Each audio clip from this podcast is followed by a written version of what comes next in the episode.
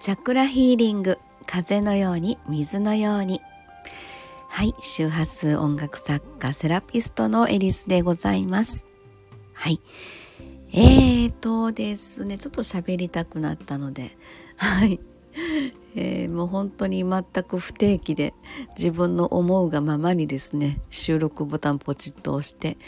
えー、好き勝手喋ってるみたいなそんな感じの、えー、収録となっておりますけれどもよろしかったらお付き合いください。ありがとうございます。えーとですね今日はあのまあ私兵庫県三田市自宅で、えー、月にまあ10日から2週間ほどえーと、そのセラピーの、えー、お仕事で、え、名古屋の方にサロンの方に、え、出向いてるということでね、え毎回ちょっとお伝えはするんですけれどもそれでですね今日はちょっとあのサロンの方から持ってくる荷物がたくさんあって実はあ名古屋からですね社長に車を出していただいて、えー、兵庫県三田市までですね車で送っていただいたんですね。でその荷物の中にですね実は塔の椅子があったんです。でこの塔の椅子というのはですね私のまあ父が、えー、去年の8月に亡くなりましてまあ、その形見ということで父がねずっと生前座っていたその塔の椅子をまああの私がもらったんですよね。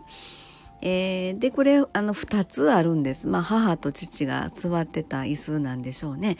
で私が持って帰ってきたのは、まあ、父がずっと座ってたっていう椅子で妹がいるんですけどね妹はまあ母が座ってただろうというその椅子を持って帰ってみたいな感じであるんですけどもまあそんなにその小さいものでもそんなバカでかいものでもないんですけどやっぱり置く置くのにちょっとスペースがですねうちにはなかったので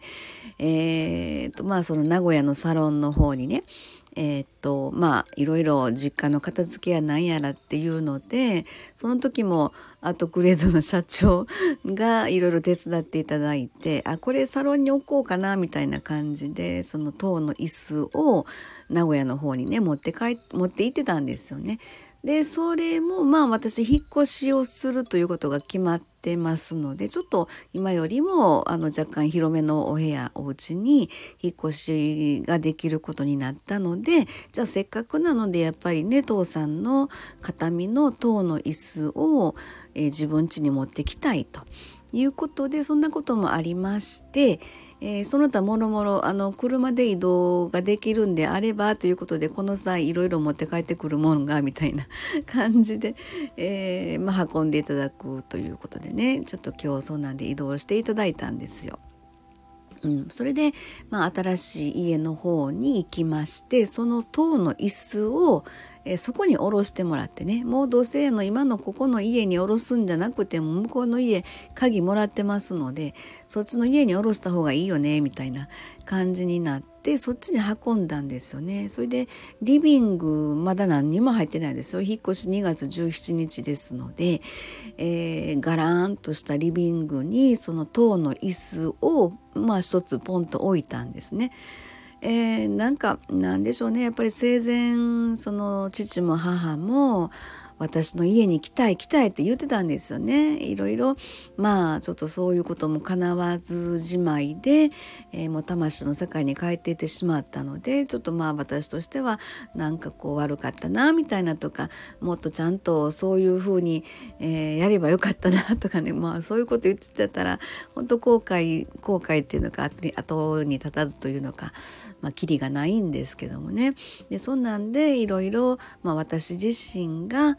えー、今こう今なんていうのかなこの現世で、えー、朗らかににこやかに、えー、元気いっぱい、まあ、人生を楽しんでる姿を、まあ、父さん母さんはきっとねえー、上で見守ってくれてるんだろうなというふうに感じてますので、まあ、私自身があの新しい家に引っ越しをするということで第二の人生じゃないんですけどねステップアップして、えー、やっていこうかなと思ってるんです。そしてその塔の椅子を置いてなんとなくちょっとしんみりしちゃったんですね「ごめんね父さん」って、えー、新しい家行きたかったよね。父さんも母さんも」みたいなね。そんな感じのちょっとことなってちょっとなっちゃったんですけども、まあ、そのリビングにポツンと置いた塔の椅子の写真を撮りまして、えー、ちょっとまあサムネイル画にしている写真なんですけれども、えー、それを見てですね実はまあいつもここであのーえー、と一緒に喋ってますアートクリエイト松垣社長がですね実は10年前にまああの方はチャネリングというのか何か感じたことをですねポポンとこう私に伝えてくれることが今までも多かったんですね。でこれはね本当出会った話のことぐらいですけど私が南の島の海岸端で木からぶら下がってる塔の椅子それに腰をかけて優雅に、え、膝を、まあ、足を組んでで松垣さんに「あの久しぶりね」ってあのよく来ていただいたわみたいな なんかそんな感じのことを言ってるという感覚でねそれねずっと言ってたんですよ。